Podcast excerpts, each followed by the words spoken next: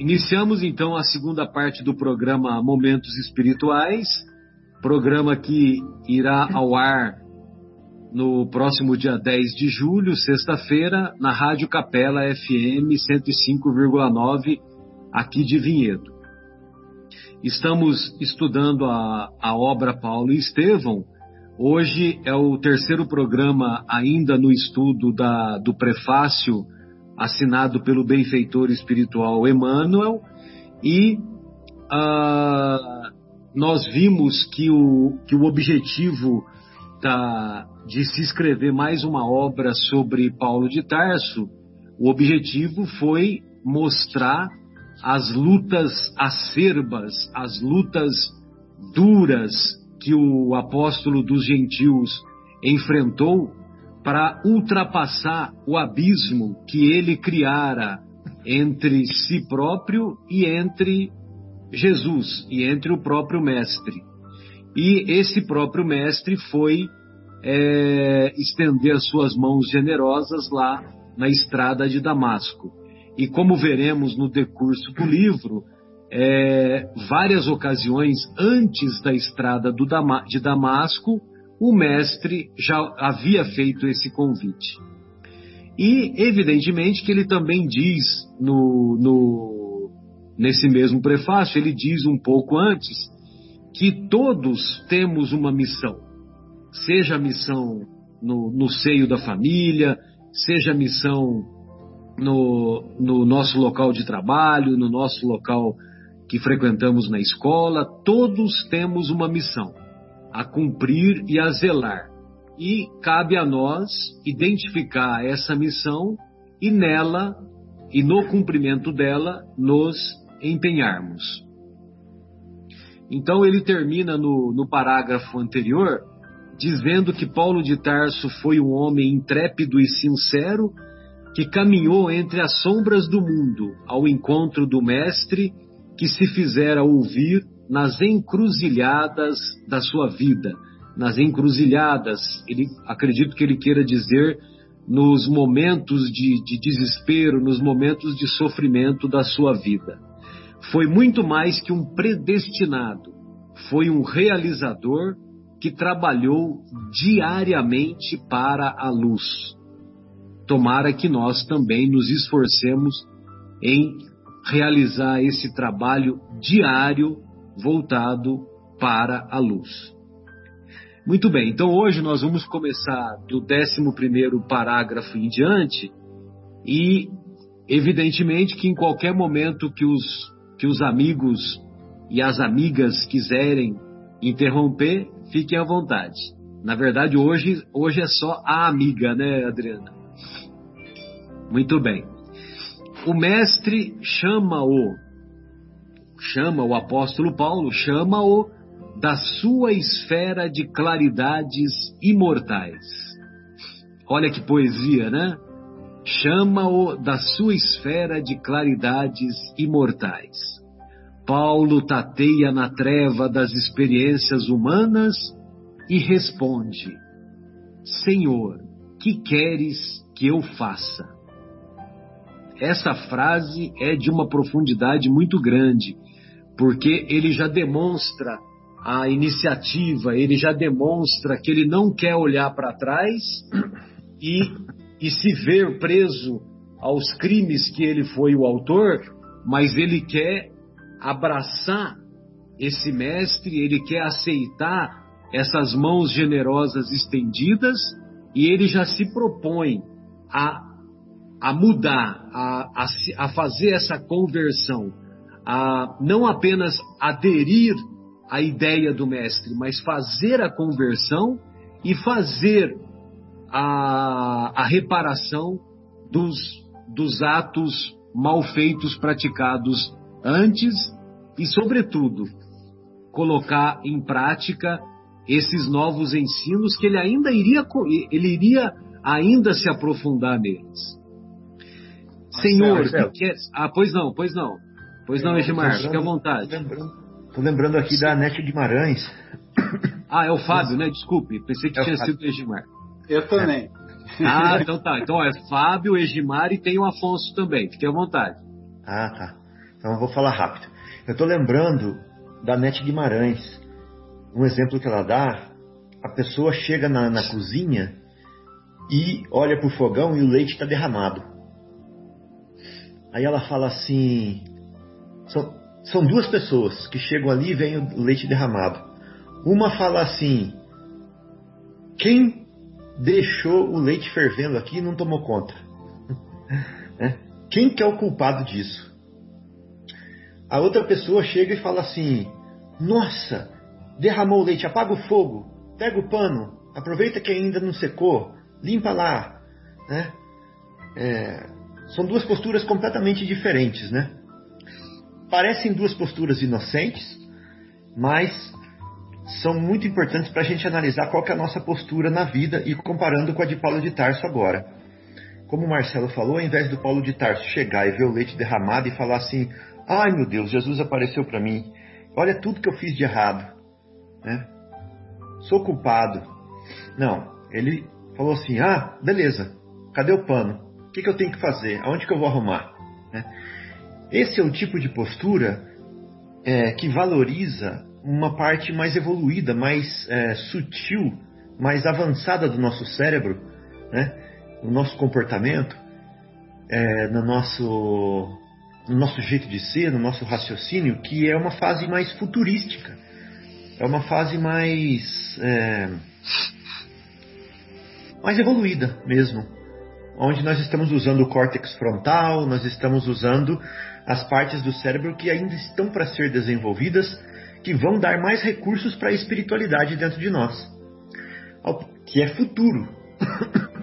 Ao passo que se a gente usa, se a gente fica preso no passado, se a gente fica preso no, no culpado, se a gente fica preso no que, que aconteceu e na punição, etc., nós estamos numa, numa é, valorizando e vivendo numa parte mais primitiva do nosso cérebro, né?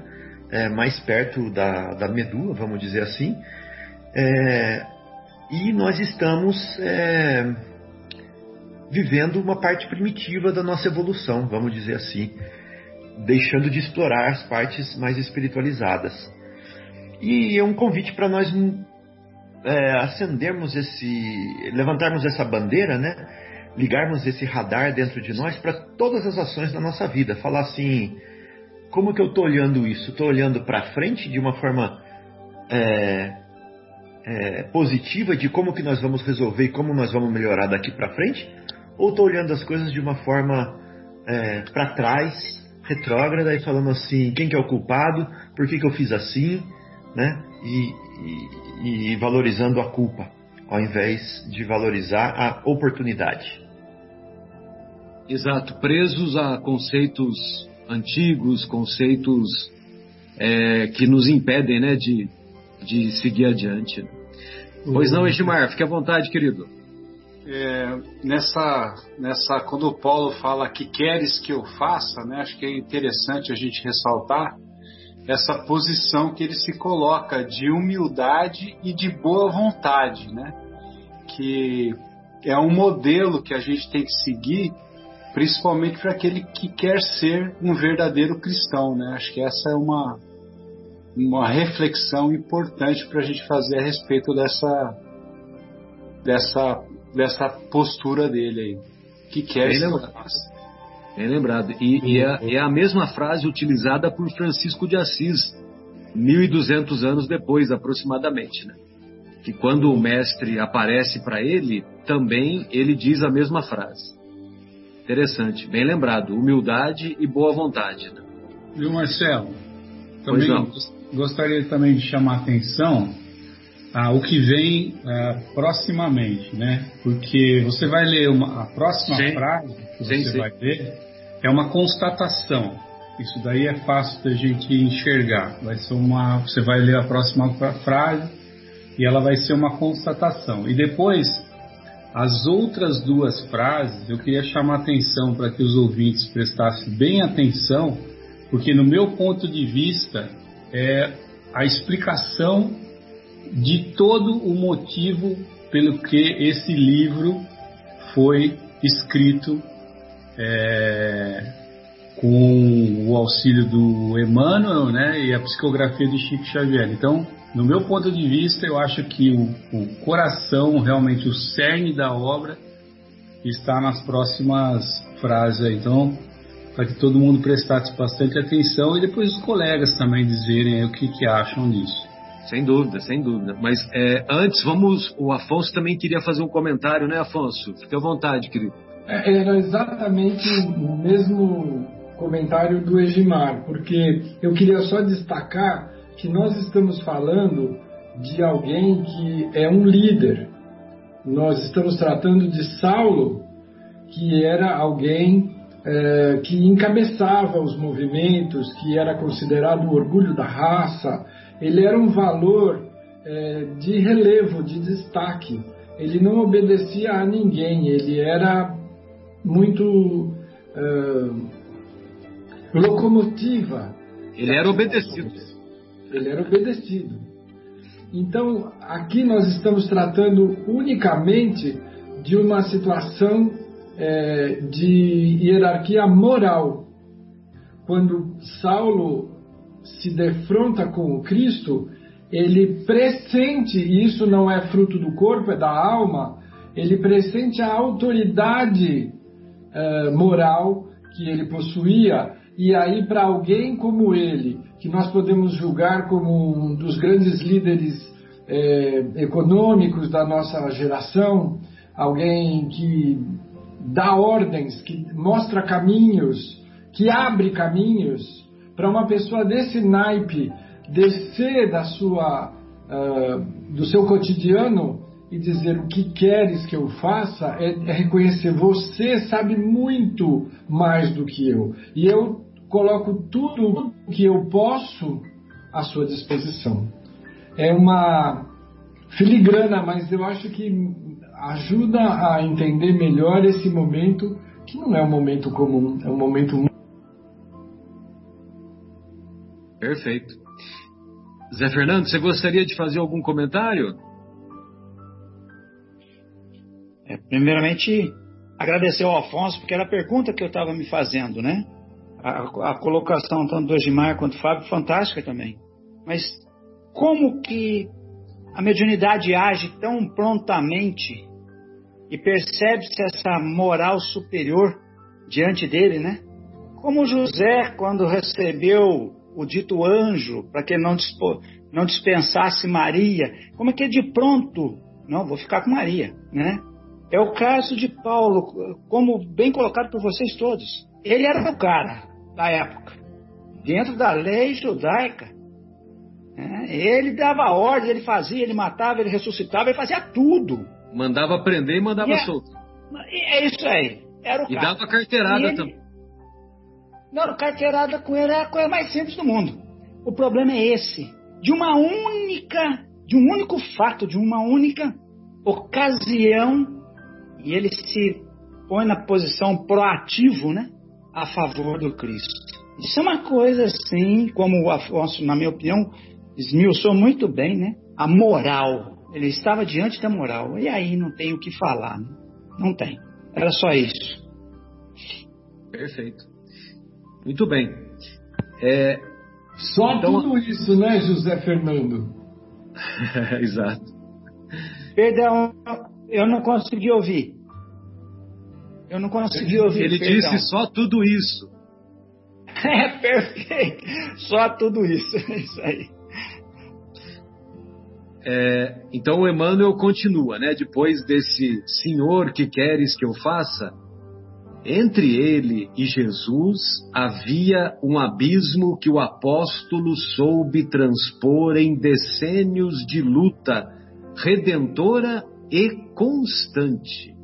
Luta redentora e constante. Vocês se lembram da parábola de Lázaro e do mal rico que nós estudamos agora? Pois não, Fábio? Abismo. Abismo. Abismo, né? Se fosse Como... humildinho, a palavra seria o abismo, né? Abismo. Como transpor o abismo? Tá aí a, a resposta. Exato. Pois não, Fábio? Pois não, Afonso? Então, exatamente sobre isso que eu gostaria de falar um pouquinho a mais. É, nós falamos que somos de essência espiritual, nós somos espíritos. E o que caracteriza a, a ação e a colocação do espírito dentro de uma hierarquia evolutiva é a sua condição vibratória, é su, o seu acúmulo de moral, é a sua dedicação ao bem desinteressadamente. Então, isto nos coloca num teor vibratório que nos caracteriza, é a nossa identidade. E ela não é permanente. Ela continua modificando com as nossas ações, como tudo no universo, nada é estagnado. Então, esta condição em que nós nos encontramos hoje, temporariamente, vai determinar o nosso relacionamento com o nosso próximo, seja ele encarnado ou desencarnado. Quando a diferença vibratória é muito grande, porque estamos muito vinculados ao processo material, aos convites da matéria, aos cinco sentidos da matéria, e deixamos de cultivar os princípios da alma, nós temos uma condição vibratória que podemos classificar no início da nossa escalada evolutiva. E isso nos impede de relacionarmos-nos com aqueles que estão muito acima.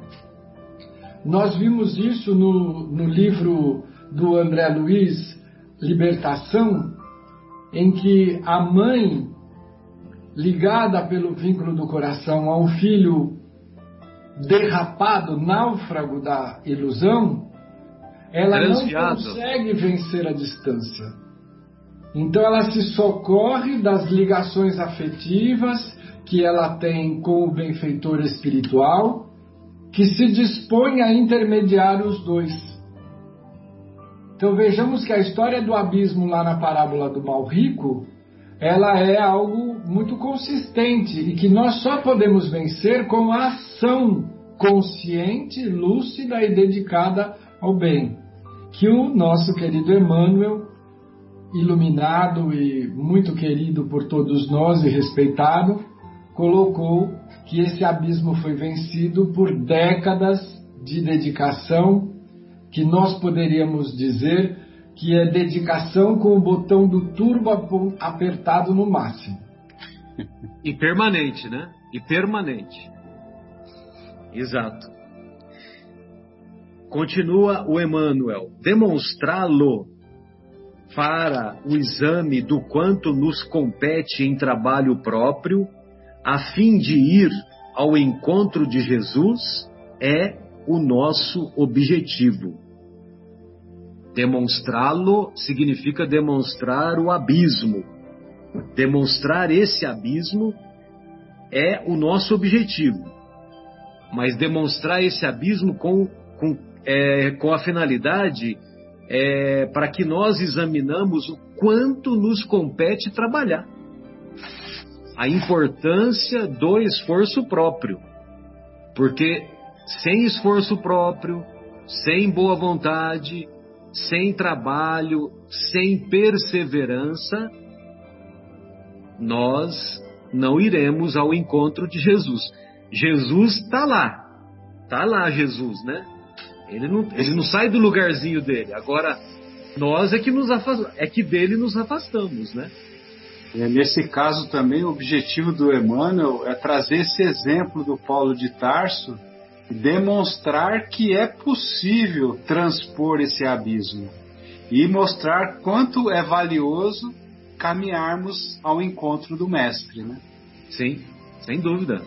E no caso do Paulo de Tarso, isso se reveste de uma, de uma sabedoria ainda maior, né, Ismar e amigos, porque é, ele estava numa vida completamente desviada, né? Então, ele de, de, de criminoso, ele se transforma nesse, naquele grande apóstolo dos gentios que nós, que nós todos sabemos, né? Uhum. Mais algum comentário, amigos? Na próxima Outra. frase eu tenho. Ah, pois não. Outra finalidade deste esforço humilde é reconhecer que o apóstolo não poderia chegar a essa possibilidade em ação isolada no mundo. Exatamente, né, Afonso? Nós, sem trabalho de associação, sem trabalho de grupo, nós não conseguimos chegar aos objetivos maiores, né? Vamos dizer assim.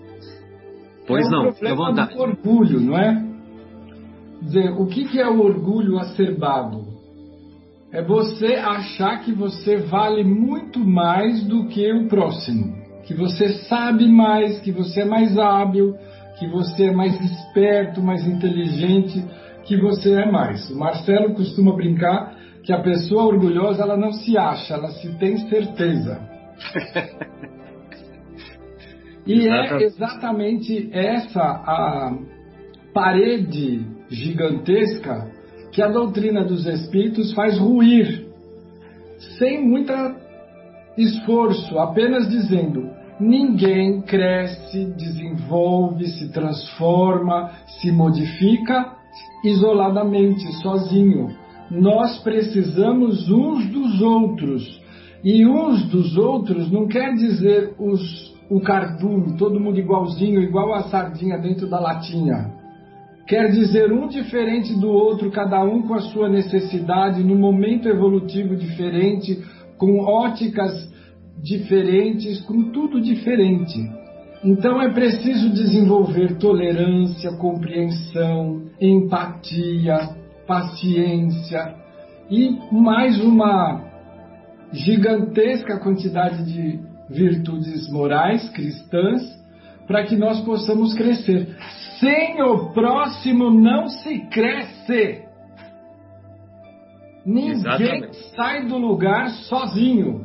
Você Exatamente. só afunda ou se transforma em alguém como, por exemplo, os yogis, que conseguem parar o batimento cardíaco ou diminuir a quase zero, tolerar a permanência num ambiente de neve sem agasalho. Isso tudo você consegue. Mas isto, desculpe a expressão, mas não é conquista moral. Isto é disciplina da mente. Se eu falasse a língua dos anjos e não tivesse amor, eu nada seria. Então não adianta fazer o acontecer, ter o corpo com todos os músculos que a gente não sabe nem o nome desenvolvidos ao máximo, zero de gordura, né? Você ser vegano, não comer nenhum animal, não despertar a dor do próximo e você não olhar para a cara do seu vizinho que entra no elevador com você e não dá bom dia. Você não se sensibilizar com a criatura que está dormindo embaixo da ponte e você passa e olha para o outro lado com aquela visão empobrece o seu dia. Nós precisamos despertar as nossas possibilidades junto com o outro. Se você achava que dava para ser sozinho, acabou de se encontrar. Não dá. É, o, o, isolacionismo ele é prejudicial em qualquer circunstância, né? Então, país que se isolou também não vai a lugar nenhum. É, determinada comunidade que se isolou também não vai a lugar nenhum. E quando nós também nos isolamos, é a manifestação do, na verdade, do egoísmo, né? Em si próprio que a gente deixa até mais exacerbada, né? Podemos seguir adiante? Mais algum comentário? Tenho mais algum. Pois não, pois não, Afonso. Nós já experimentamos no passado remoto nos isolar para orar pelo próximo. Então vamos buscar a salvação da humanidade orando. Para isso, nós vamos abrir mão da convivência do mundo, fazer voto de silêncio, e ficar e no mosteiro. Dedicações foram esforços no objetivo de conquistar luz. Conquistamos luz.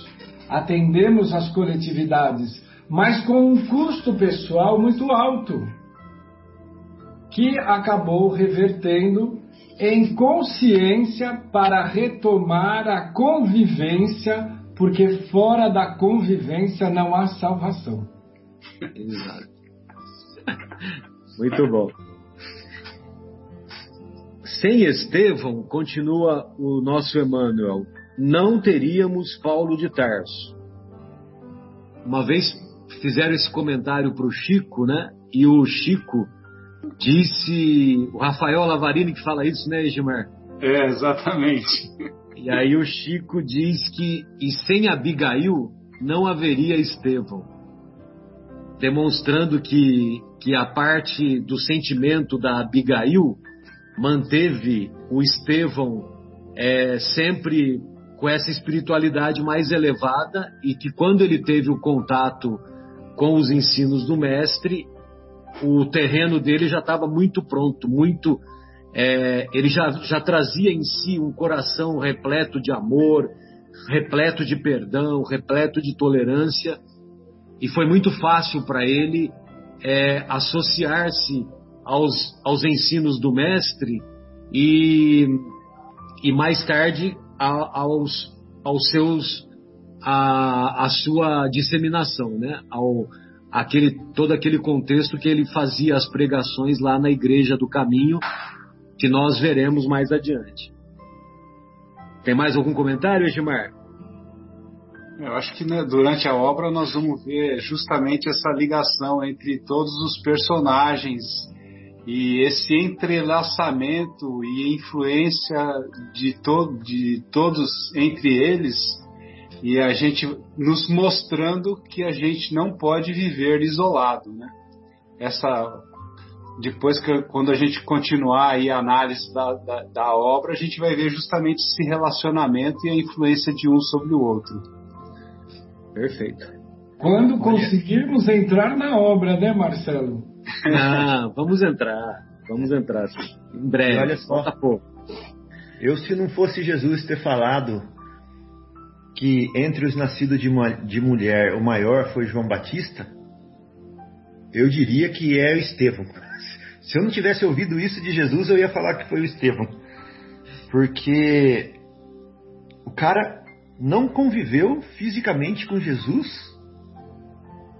foi o primeiro mártir e falava é, de Jesus como, com uma fluência, como, com uma autoridade que, é, no mínimo, no mínimo, é, impressiona, né? No mínimo, no mínimo. Então, assim, meu pequeno tributo a Estevão nesse momento. Eu, Pedro, Pedro que conviveu com o mestre, né? Na hora crucial negou. Os outros fugiram, só João estava ali debaixo naquela hora. E o Estevão não. Sem ter conhecido, sem nada, se, é, se deixou martirizar é, pelo Mestre. Né? Então, para mim, se não fosse Jesus ter falado aquilo, ele seria o maior. é, o Estevão é uma personalidade apaixonante mesmo, né? Não à toa temos um monte de mulheres que se chamam Stephanie e múltiplas variações, né? Que são uma, uma homenagem a, a Estevão, né? Uau, que legal, nunca tinha pensado nisso. É, verdade. Como também tem Stefano, né? É um nome masculino e tem o, a homenagem feminino, né? Essa obra, sem dúvida, né? Muitos já disseram, mas essa obra, ela vem, é, ela vem fazer justiça ao papel de Estevão, né? Que não foi um, um simples primeiro mártir do cristianismo, né? Ah, o primeiro mártir, né? Só que a gente não sabe detalhes da vida, né? E e a gente vai compreender ao longo do estudo que, que o coração de Estevão é, é um coração ímpar mesmo. Sem Estevão, não teríamos Paulo de Tarso.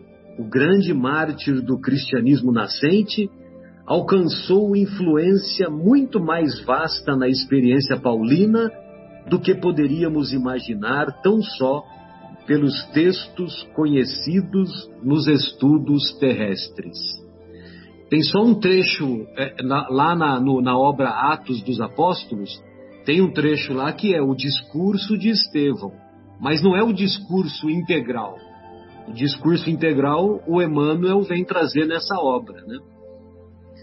A vida de ambos, de Paulo e de Estevão, está entrelaçada com misteriosa beleza.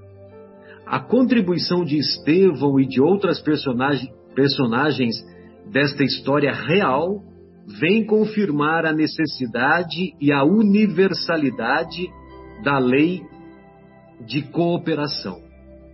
E para verificar a amplitude desse conceito, recordemos que Jesus, cuja misericórdia e poder abrangiam tudo, procurou a companhia de doze auxiliares, a fim de empreender a renovação do mundo.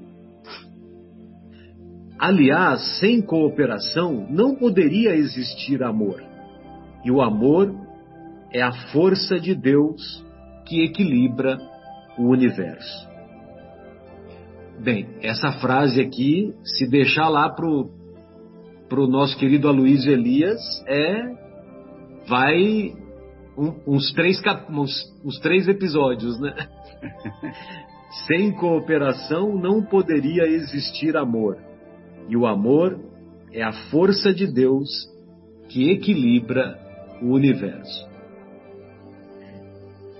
Desde já vejo os críticos consultando textos e combinando versículos para trazerem à tona os erros do nosso tentame singelo. Então imagine você, né? O, o Emmanuel está lá escrevendo o, o prefácio, ele já tinha a obra certamente na cabeça dele, né? É, ou já tinha a obra pronta e escreveu o prefácio depois. E certamente os opositores do Espiritismo, os opositores de Chico Xavier, né? Porque 1940, imaginem vocês, né? É, então, os opositores, né, os nossos irmãos de origem católica, os nossos irmãos de origem protestante, estariam lá procurando combinar versículos para demonstrar a falsidade da obra. E, e, e, esse, e esse, esforço é um esforço é, que é um esforço que não tem, ah, não tem resultado, porque, por exemplo, Abigail não tem referência de Abigail nos Atos dos Apóstolos e nem nas cartas de Paulo. O máximo que tem numa determinada carta, que eu, eu não, não sei se é, eu sempre me confundo se é a, no, aos Coríntios ou aos Romanos, é que, que ele faz uma, uma referência a si próprio de um sentimento mais profundo que ele guardava dentro de si. Mas ele não fala que ele teve um amor é, o amor do sexo oposto que, que nós vamos conhecer através da mediunidade do próprio Chico, né? É, Afonso, você gostaria de fazer algum comentário? Atrasado. eu entendi, eu entendi errado. Fique à vontade. Não, um comentário atrasado. Porque mas pode fazer, não tem problema. Da cooperação, não existe Sim. amor sem cooperação, e o próprio mestre escolheu 12 companheiros, é, essa questão é uma questão que recentemente me despertou muita atenção. É, é claro que nada nas poucas, nos poucos anos de convivência do, do Cristo no planeta Terra entre nós foi gratuito. Tudo tinha uma grande intenção. A sua vinda é recheada de é, objetivos superiores e nobres para com a, essa humanidade, a quem ele tomou como rebanho e, e que representa para nós um pastor boníssimo e, e, sendo assim ele não faria nada uh, por acaso. Então ele poderia ter escolhido seres dentro da hierarquia evolutiva é, muito mais expressiva do ponto de vista moral. Ele escolheu doze apóstolos que representavam todas as nossas fragilidades e dificuldades humanas, os diversos é, tipos de caminhos que a humanidade segue. Então nós temos ali uma representatividade e mostrou que a, o seu amor ou o amor é capaz de transformar, operar é, transformações incríveis nos corações é, amados. Em pouco tempo de convivência, nós vemos um colégio que era uma reunião de, de pescadores e um, um, coletor de impostos é, se transformar em 12 grandes locomotivas de desenvolvimento da Boa Nova entre os corações. E isto é uma avaliação que só nos ocorre agora, recentemente, porque nós, milênios que convivemos com essa realidade, os apóstolos, Jesus e os apóstolos, mas o início do, do colegiado de apóstolos, nós lemos há pouco tempo em Boa Nova, eles ainda cometiam uma, as mesmas inadequações que nós cometemos hoje. Foi com o tempo e a convivência com Jesus, o seu amor ilimitado, que foi transformando-os em bastiões, em numes, em re, realmente seres dignos de liderar este rebanho do ponto de vista cristão. É, dentro desse conceito aí, Alfonso tem um, um comentário muito pertinente que aprendemos com o professor Severino Celestino é, a respeito de, dos doze auxiliares, né? Então, Jesus, governador planetário, é, ele não escolheu os capacitados, mas ele capacitou os escolhidos. e, e aquilo que você falou, nós vimos no estudo da obra Boa Nova, né, que o, vários, vários apóstolos, né, discípulos, né, depois é que foram apóstolos, né, é, então, vários dos discípulos eles demonstravam as suas fraquezas, né? Um era um tinha menos coragem, outro tinha a questão da dúvida, né? No caso do Tomé, outro é, tinha essa imperfeição, aquela outra, né? É, por exemplo, aquela, aquela passagem de Mateus, para mim, ela é muito significativa, porque é, Jesus vai fazer o sermão do monte logo depois de um diálogo que ele tem com alguns seguidores de Jesus, que não faziam parte dos doze, mas que seguiam o Mestre. Só que um era aleijado, o outro tinha lá uma, um envolvimento com, com a família, que a família não o respeitava, e tinha um terceiro com uma outra imperfeição. E o Mateus falou para eles: Mas como é, que, como é que vocês vão participar da disseminação né, da implantação da Boa Nova, né? Aí, depois desse diálogo, é, é, depois desse diálogo, ele tem, Mateus tem o diálogo também com Jesus, né? E Jesus, no dia seguinte ou no mesmo dia, profere o Sermão do Monte. Bem-aventurados os pobres de espírito, bem-aventurados os que sofrem, e assim por diante. Né? Então, quer dizer, né, é, aí isso foi tão significativo para Mateus que Mateus é o único evangelista que anotou integralmente o Sermão do Monte. Os outros evangelistas, só Lucas que colocou um trechinho, entendeu? Mas não o, não o sermão integral. O sermão integral nós só vamos encontrar lá nos capítulos 5, 6 e 7 da, das anotações do evangelista Mateus. Veja, Marcelo, hoje nós nos debatemos tanto com a questão do preconceito, né? ainda nos separamos, nos dividimos, magoamos, ferimos, e a principal voz do Cristo e da sua doutrina de amor é essa: que não existe separação, que não existe excelência, o ser humano é filho do Pai de amor. E como filho do Pai de amor, é nosso irmão merecedor de toda a nossa dedicação e respeito. Isso está na base dos ensinamentos de Jesus há dois mil anos. Exatamente. Nós estamos hoje ainda dizendo você é da cor diferente, você é do formato diferente. Se você tem um, um, um físico diferente, você já sofre preconceito. Né? Quando nós sabemos que todas essas embalagens são transitórias. Nós somos seres espirituais. Então, quem se diz espiritualista, que crê na sobrevivência do espírito, na transitoriedade da vida material, não pode nem sonhar em fazer discriminação. Porque, em essência, nós estamos, cada um de nós, vestindo a roupa que o momento nos pede para a nossa transformação, educação e cura das nossas chagas morais. Nós ainda estamos na roda das reencarnações, completando equívocos que cometemos. Nós estamos tentando purificar a nossa consciência dos atos que cometemos através da reencarnação.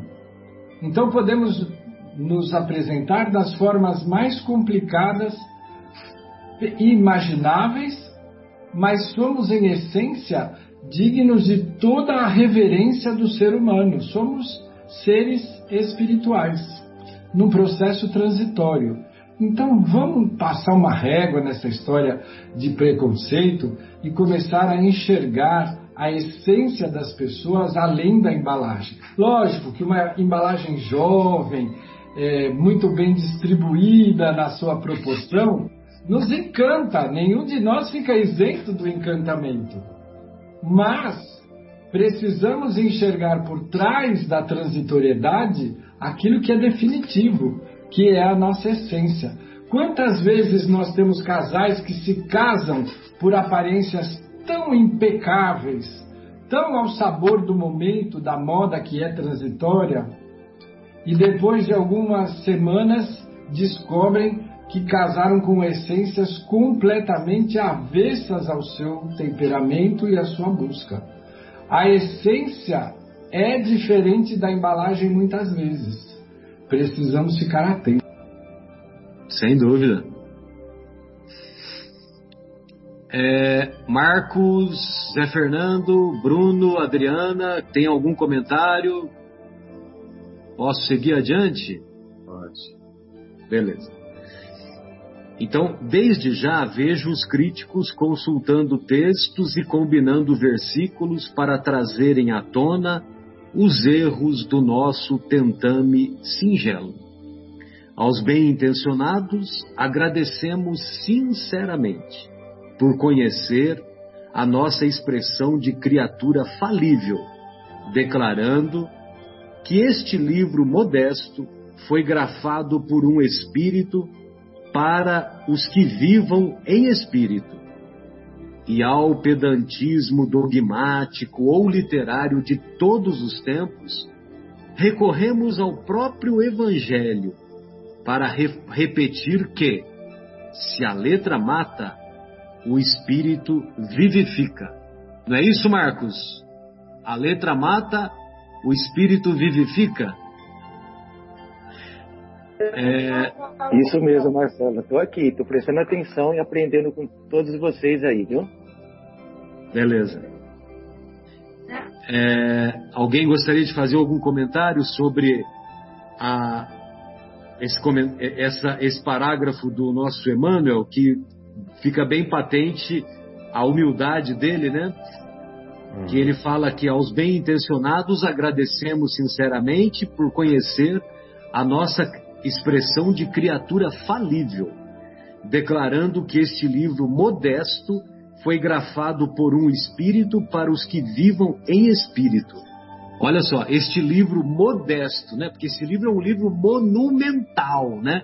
Esse livro deveria ser um livro que pr primeiro livro a ser lido na humanidade deveria ter, deveria ser esse, né? E aí ele fala assim, um livro modesto e e ele se considera uma criatura falível, né? Você imagina o Emmanuel que nos traz tantos textos, tantas reflexões, e que quando foi fazer um, um curso de evangelho em esferas superiores, quando ele volta para o local de origem dele, ele se reconhece como um crocodilo, né? Então, quer dizer, é um espírito que, que a gente só tem que tirar o chapéu mesmo, né? Pois não, Adriana?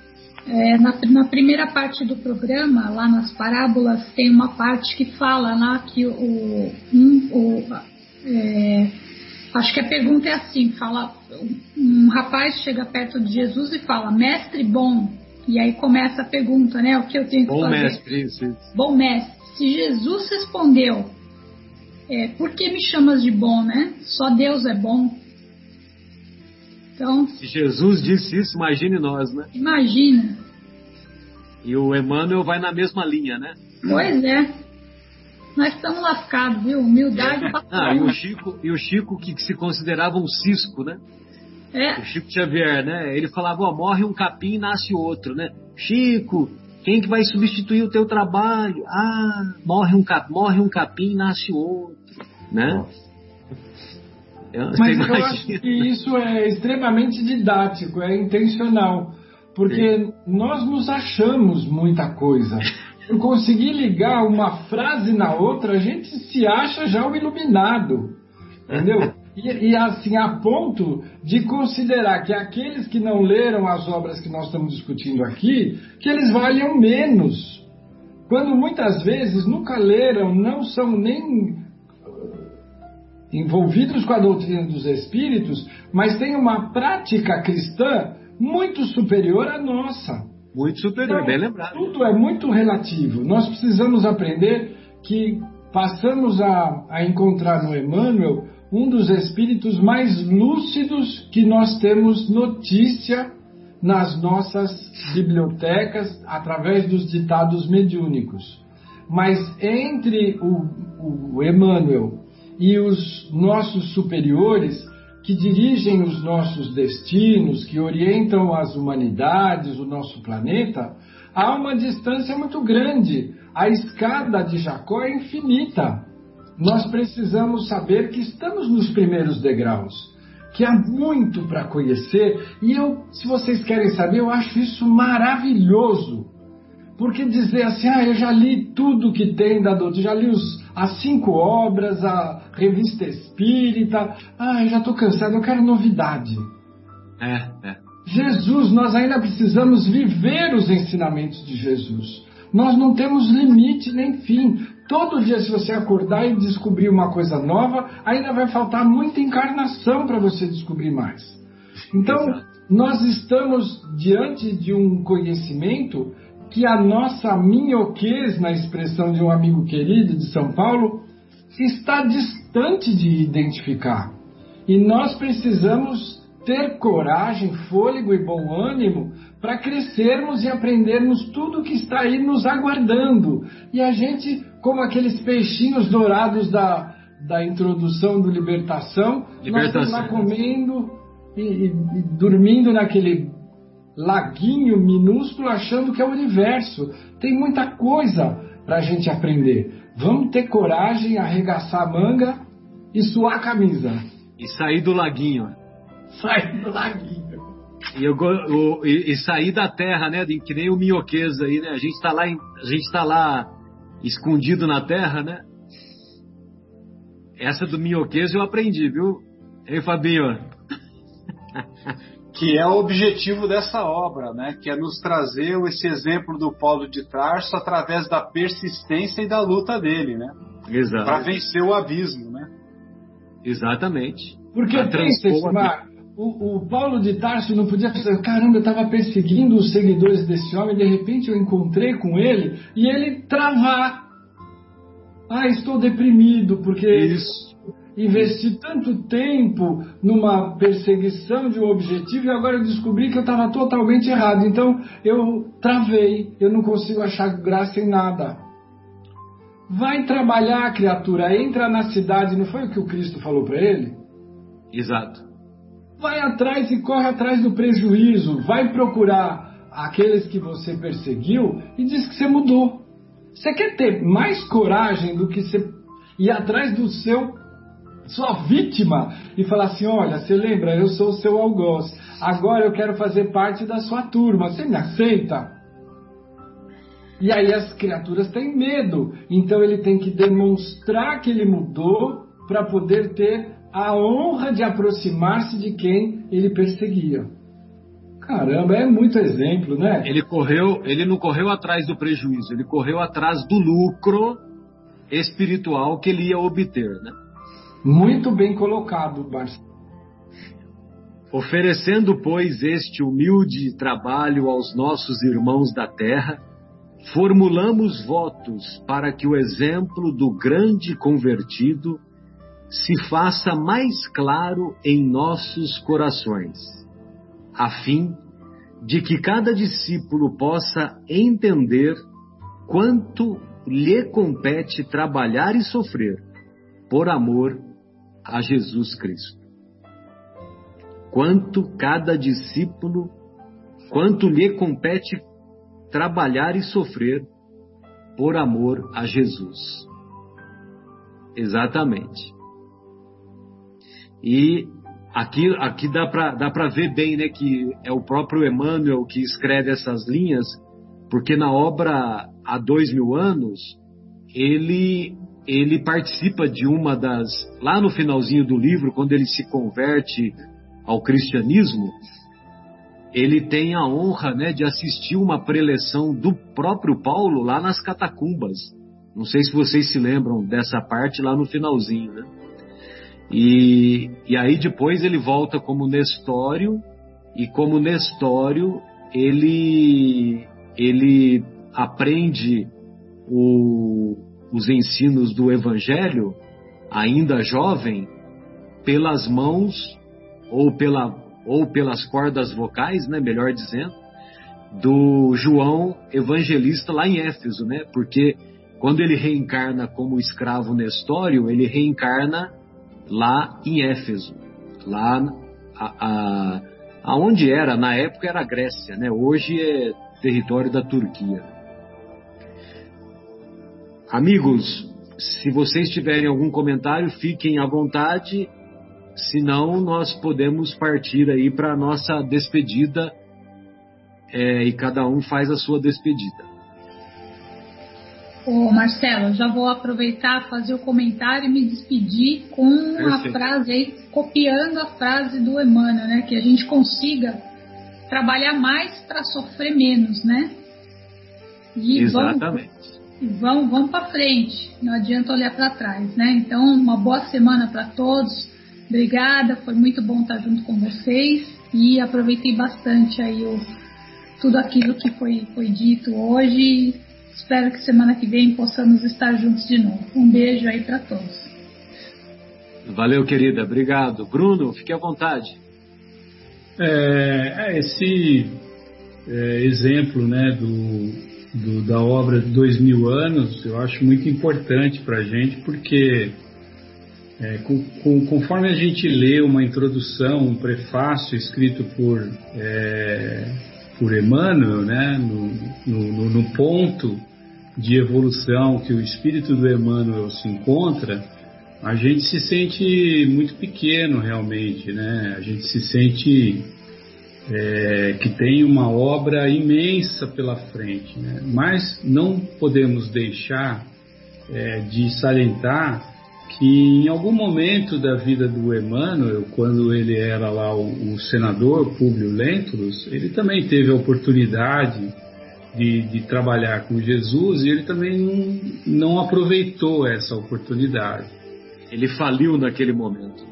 Ele faliu naquele momento. Mas isso que eu realmente gostaria de salientar e trazer como é, a grande felicidade que nós temos como filhos de Deus, que nos dá essa possibilidade, que nós estamos cientes de que o trabalho a ser realizado ele é enorme, mas que a cada passo que nós damos nessa direção, nós estamos encurtando o caminho.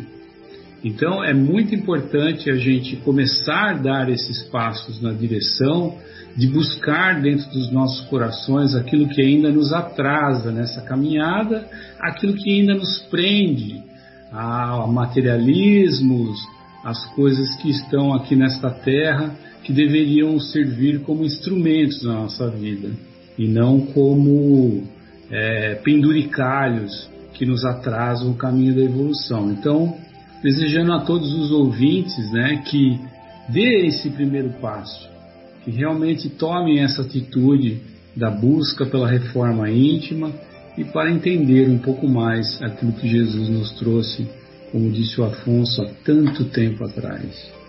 Um abraço a todos, fiquem com Deus, muita paz. Zé Fernando, fique à vontade, querido. É, para acrescentar apenas o que nós já lemos a semana passada, é, quando eu vou, me permita aqui dar um reler. Em toda a parte há tendências à ociosidade do espírito e manifestações de menor esforço. Quando começa na página 8, né? E aí ele fala assim: enquanto outros distanciados voluntariamente do trabalho justo suplicam a proteção sobrenatural do céu. E aí ele encerra essa carta inicial, né, vamos dizer assim, de Emmanuel, né, nos conclamando para entender a importância do trabalho e do sofrer por amor a Jesus, que foi o que Paulo muito bem demonstrou e que Emmanuel sabiamente colocou nessa obra. Né? É difícil, e aquilo que a gente sempre fala, a ociosidade é realmente um problema sério para nós aqui que carregamos ainda esse corpo físico, né? Que nós possamos estar abertos, prontos para enfrentar os trabalhos, as dores com que Jesus nos conclamar, né? Para fazermos. É isso. Agradeço aí a oportunidade de mais uma semana junto de todos vocês. Foi maravilhoso. Muito obrigado. Maravilha, Zé. Obrigado. Edmar, fique à vontade, querido. Queria agradecer aí a oportunidade de estar aqui conversando com todos, todos vocês aí, com o público que nos ouve e que possamos nos inspirar então nesse exemplo do Paulo de Tarso, na nossa transformação interior e que a gente consiga ser persistente, né? E, e ter esse e lutar por essa transformação. Sairmos da ociosidade, né? Isso aí. Sairmos da ociosidade, exatamente. Principalmente a ociosidade espiritual, né? Verdade. Muito bem. É, Fábio, fique à vontade, querido. É, eu eu estava ainda eu ainda estou preso naquela parte que ele falava do que a letra mata e o espírito vivifica, né? E lembrando daquela comparação entre fundo e forma, né? Que o que importa é o fundo e não a forma, é, etc. E nós mesmo aqui no, mesmos aqui no programa, às vezes não usamos das, das melhores colocações, né? às vezes colocamos frases é, que podem ser mal interpretadas, né?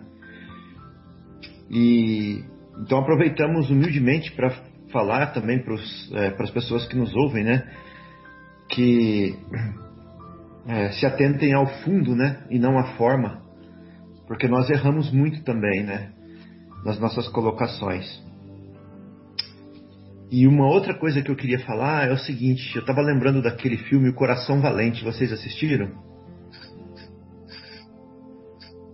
No Coração Valente, perguntaram assim pro, pro William Wallace lá: Ei, mas você vai morrer, eles vão te matar, né? Aí ele falou assim: Ué, mas qual que é o problema? Todo mundo vai morrer. É só uma questão de como e do porquê que eu vou morrer, né? Todo mundo vai morrer. É só uma questão de como e por quê. Né? E, e, Jesus foi realmente o cordeiro, né? Ele se deixou imolar, ele se deixou, é, ele se sacrificou. Então ele, o porquê dele foi o maior de todos, né? Da morte dele. E, e aí o, esse prefácio de Emmanuel termina falando assim do sacrifício que a gente tem que fazer por Jesus lembrando do sacrifício que ele fez pela gente. Né? no fundo, no fundo, todos somos cordeiros também. É só uma questão de como e porquê. Né? Ou a gente vai, ou a gente vai ser cordeiro ensinando, ou a gente vai ser cordeiro sendo ensinado. Não tem jeito. Não tem saída. Não tem escapatória. Então uma reflexão pra gente, né? Qual o caminho que a gente vai escolher? Porque nós estamos todos na encruzilhada. E a encruzilhada lembra de cruz, não é? Como o Mildinho fala. Estamos todos ali naquele ponto, seguindo a reta da cruz assim, e agora? Eu, vou, eu sigo em frente, vou para um lado, vou para o outro. Né? Estamos num momento crucial. Qual o caminho nós vamos escolher? Então, uma pequena reflexão para a gente terminar aí o programa. É, um abraço para todos. Encruzilhada, Foi uma delícia. É, encruzilhada, cruz, né? Vem de cruz Exatamente. também. Pois não, Afonso, fique à vontade, querido. Eu quero deixar meu abraço a todos os ouvintes, aos meus companheiros aqui dessa, desse programa de rádio, dos momentos espirituais, que são sempre muito motivadores. Mas eu gostaria de fazer uma explicação, um parênteses.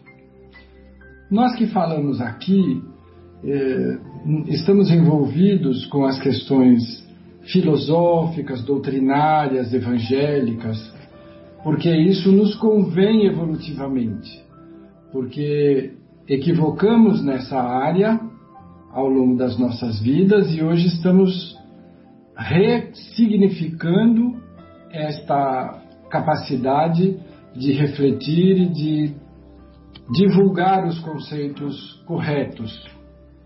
E nos ensina a doutrina dos espíritos que o ouvido que melhor assimila o que a boca fala é o que está mais próximo.